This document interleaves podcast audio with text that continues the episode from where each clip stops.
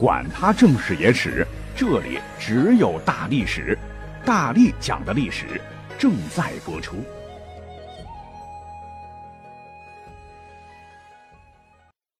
大家好，我是大力丸。不知不觉，我们的七天长假就到了尾声了啊！这几天到底是怎么过的哈？昨天晚上看到一个图特别好玩，有一个小朋友是死死的抱着蔡国庆叔叔啊，那个蔡国庆就是唱。呃，一年有三百六十五个日出，那个蔡国庆歌手啊，重点是图片当中被人加了五个大字，非常的搞笑，叫不舍得国庆啊。哎，实话实讲啊，谁都不舍得国庆啊，因为明天你可能会继续你不愿意或者你根本不愿意的无限重复当中去了，而下一个小长假要等到三个半月以后的鼠年春节了，哎，真是香菇难受。好了，我们就接着上期节目来聊吧。上期节目咱们说的啥呢？就是讲了讲各朝各代建国七十年时是什么光景。我们是从大汉一直嘚不嘚的讲到了大唐，讲到了五周。那今天我们开篇来讲讲北宋。北宋建国七十年是什么时候啊？掐指一算，正好是公元一零二九年。这一年在位的呢，乃是北宋的第四位皇帝宋仁宗赵祯，时年十九岁。提起这位赵祯，那也是历史上开创了仁宗盛世的一代人君呐。他是十二岁即的位，当时已经是在位七年了。不过，当时大宋真正掌握朝廷大权的，并不是这个皇帝，而是已经六十一岁的刘太后刘娥。她在背后是垂帘听政。说起垂帘听政啊，哎呀，现在都是负面评价，都是老佛爷给害的。实际上呢。这位刘娥在历史上还凑合吧？她乃是当时宋真宗赵恒的皇后啊，也是宋朝历史上第一位临朝称制的太后。史书中把她经常和汉朝的吕雉、唐朝武后并称。可是她没有像吕后那样祸国乱政，也没有像武则天那样登基称帝，更没有像后头清朝的慈禧太后那般的奢靡腐败啊，祸祸大中国。不过有一个大家伙。从小听到大的，被无数次的改编成文学作品啦、戏曲、影视剧的一个传奇故事，就跟刘娥有直接关系。而这个故事不是别的，便是大宋鼎鼎有名的狸猫换太子。这到底是怎么回事呢？哎，还得从他可怜的身世讲起。话说当年他老爹呢，带着刘娥到东京汴梁做生意，没想到亏惨，都没有米下锅了，无奈之下。这个禽兽父亲就把已经嫁过人的刘娥想卖了换取钱财，赶巧了，哎，买他的人呢不是妓院老鸨，而是一个唤作张琪的人。这个人买了刘娥，可不是自个儿享用啊，而是看到刘娥容貌娇媚、冰雪聪明，转手就献给了自个儿的主子赵元修。而这位赵元修便是后来的宋真宗啊。那历史上刘娥肯定长得很美了。啊，岂止是出淤泥而不染？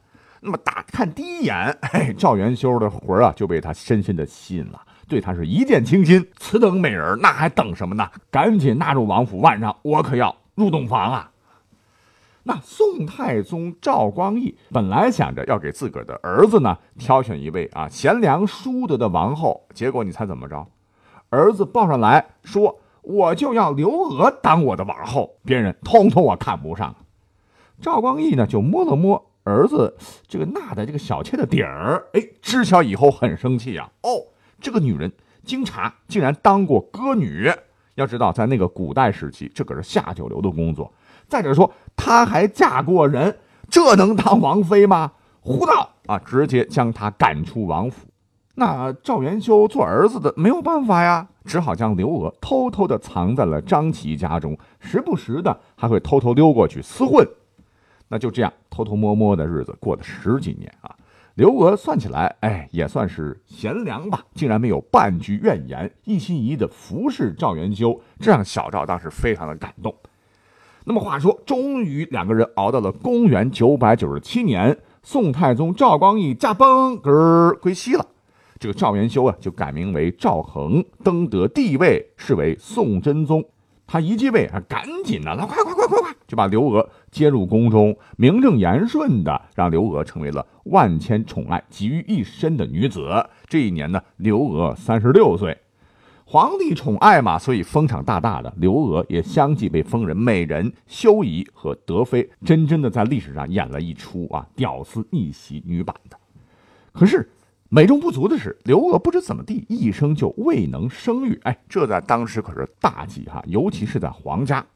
哎，你别说，刘娥真的长寿基因呢，特别能活。赵恒先后立的两位皇后都没活过她，挂了。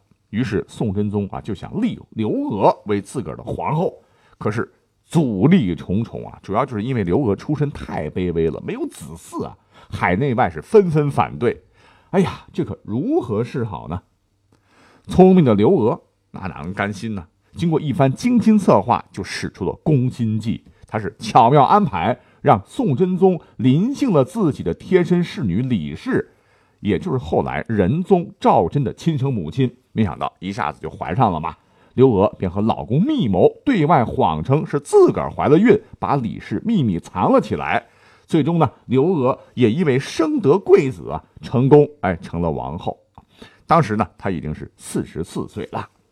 那这个故事是真实的啊，可是呢，听来听去也不算曲折哈。谁知道后来不知怎么回事，纸包不住火，尤其是皇宫大内传出来的段子啊，就被民间是加以改造啊，演绎成了我们都熟知的狸猫换太子。其实呢，这个事儿一点不复杂，跟包拯的也没有半毛钱关系。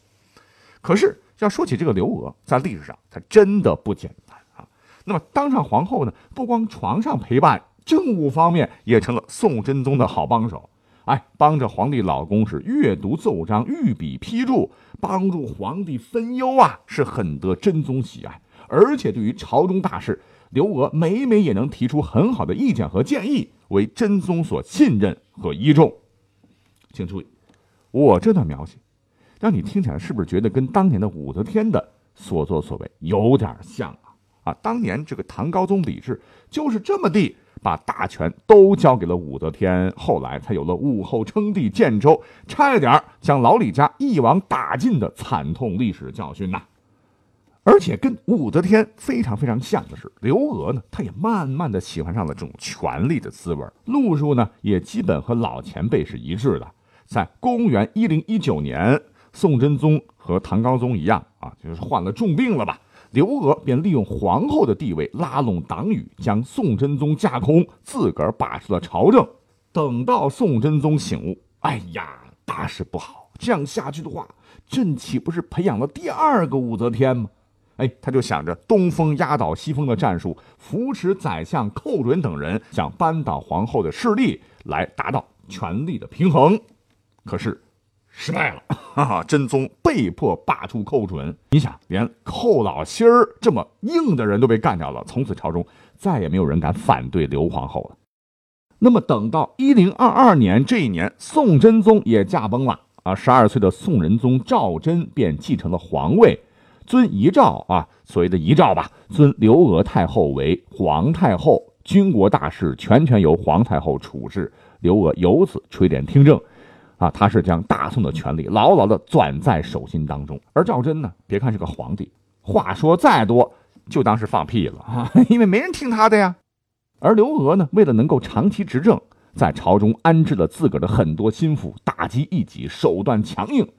如果啊，我们照着这个路数发展的话，大宋真有可能会出现刘则天，历史上会出现第二个女皇帝。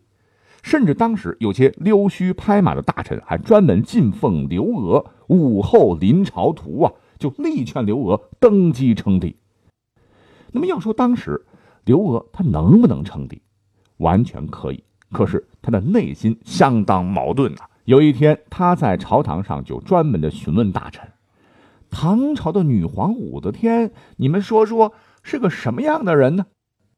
很多大臣回答说。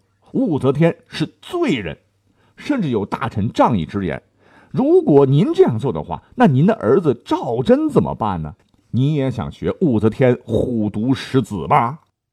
别说，当时啊，大臣的一番肺腑之言让刘娥触动非常大。他当时表示：“我是不会做出对不起大宋列祖列宗的事的。”虽然说表面上他没有称帝啊，可是。刘娥心目当中最崇拜的，很明显，那就是唐朝的武则天。话说他把持朝政的时候呢，曾有两次身着帝王之服去太庙祭祖，这让全天下的人都觉得很震惊，都暗传：完了完了啊！大宋的赵氏江山肯定得姓刘了。可是吊诡的是啊，关键时刻刘娥她却突然生病了，而且这个病非常非常重啊。他可能也知道自个儿活不长了，便下旨先是大赦天下。又将他打倒的寇准等人全部恢复官职。不久之后，刘娥便咽气西归，终年六十六岁。哈，那为什么要说刘娥呢？因为我们既然讲到了北宋开国七十年这么一号重量级却为我们大家所不太熟悉的历史人物，一定要特别交代一下啊。那么难能可贵的是，别看刘娥她是个女流之辈啊，当时历史上我国的第一张纸币交子就是在她的主政时候发行的。同时，他还兴修水利，兴办州学，为后来仁宗赵祯朝的盛世打下了良好的基础啊！所以，关于他的传奇人生，后世对其评论曰：“有吕武之才，无吕武之恶”，也算是实属难得的褒奖吧。介绍完这位女强人哈，我们再次回到北宋建国七十年，公元一零二九年来看一看。那么当时呢？历史名人范仲淹先生是四十岁啊，因为在朝廷当中为太后祝寿，言辞不当，就被这个刘娥太后赶出京城，贬为了地方官。而我们都熟知的那位白沈阳、叶沈阴的啊包黑子包拯，当年年仅三十岁，已经在两年前考中进士。古代你考中进士就等于考上了公务员哈，只是因为当时为了守孝嘛哈，就没有做官。而当年的就是一零二九年的另一位大文豪欧阳修，那时候真是意气风发，年仅才二十二岁。这一年呢，他是春风得意马蹄欢。欧阳修参加了国子监的谢试，在国子学的广文馆试、国学谢试中均获第一名，成为监员和谢员。又在第二年的礼部省试中再获第一，成为省员。哎，不过谁能想到，第二年的天圣八年，就是一八三零年。欧阳修参与由仁宗主持的殿试，在崇政殿举行，唱十四名，位列二甲进士及第，没有拿到第一状元。据欧阳修同乡、时任主考官的晏殊后来回忆，他未能夺魁，主要是因为他太年轻了，锋芒过露。众考官呢欲挫其锐气，促其成才，所以呢只给他了一个二甲进士及第。哦，对了，还有一位历史名人必须要提啊，那就是赫赫有名的司马光，当时只有十岁。根据年龄推断，这一年刚应该是砸过了啊。而他的老对手王安石当年仅八岁。不光他们当时不知道，谁又能料到大宋王朝将来要靠他们来苦苦支撑了？想对一零二九年的他们说：“孩子们，干嘛呢呀？”好了，我们就这么聊完了宋啊。宋后头的元朝，你别看历史上比较的黑暗短暂，那也是硬扛了七十多年呐。话说呢，他是一二七年建立的国，一三六八年完的蛋，那建国七十年正好是公元一三四一年，这一年是元朝的至正元年。元朝统治机器啊，运行了七十年，咣当咣当，已经腐朽不堪了。中原各地起义不断。这一年呢，朱元璋十三岁，并于二十七年之后将蒙古统治者赶出中原，建立了大明王朝啊。那明朝呢，是朱元璋一三六八年经过千辛万苦开的国。建国七十周年呢，是公元一四三八年，当时是明英宗正统三年。这一年，从历史上看。除了明朝大将蒋贵北域鞑靼取得大捷以外呢，似乎帝国没有发生什么大事儿啊。可是大明帝国的隐忧已经渐渐显露，因为这一年离著名的土木堡之变还有十一年。明帝国经历了太祖、成祖以及仁宣之治以后，国力强盛，威服四方，呃，明朝的疆域和威望都达到了顶点。可是有句话叫“诸行无常”。胜者必衰。这一年，司礼监掌印太监王振是渐渐得宠，为十一年后的土木堡之变的悲剧埋下了伏笔。再往后，嗖，眨眼之间，我们又来到了清朝建国七十周年。我们要重点讲一讲哈，那就是公元一七零六年，也就是清圣祖康熙的四十五年。康熙爷。秦鳌拜平定三藩，收台湾，是亲征准噶尔，驱逐沙俄，国家日益强盛。同时，康熙晚年九龙夺嫡的大戏开始上演。哎呀，说起来，九龙夺嫡也是清朝最激烈的皇位之争了。当时呢，康熙皇帝按照这个顺序的这个儿子有二十四个哈，其中有九个参与了皇位的争夺。九个儿子分别是大阿哥爱新觉罗。胤禔，二阿哥胤禛，三阿哥胤祉，四阿哥胤禛，八阿哥胤祀，九阿哥胤堂，十阿哥胤额，十三阿哥胤祥和十四阿哥胤支。其实所谓的九龙夺嫡，哈，并不是说九位皇子那是各立山头争当皇帝，而是组成了三大集团相互恶斗。这三大集团分别是以皇太子二阿哥为首的太子党。以四阿哥为首的四爷党，以及八阿哥为首的八爷党，其中八爷党是人数众多哈。可是历史事实告诉我们哈，能成大事的并不一定需要人多。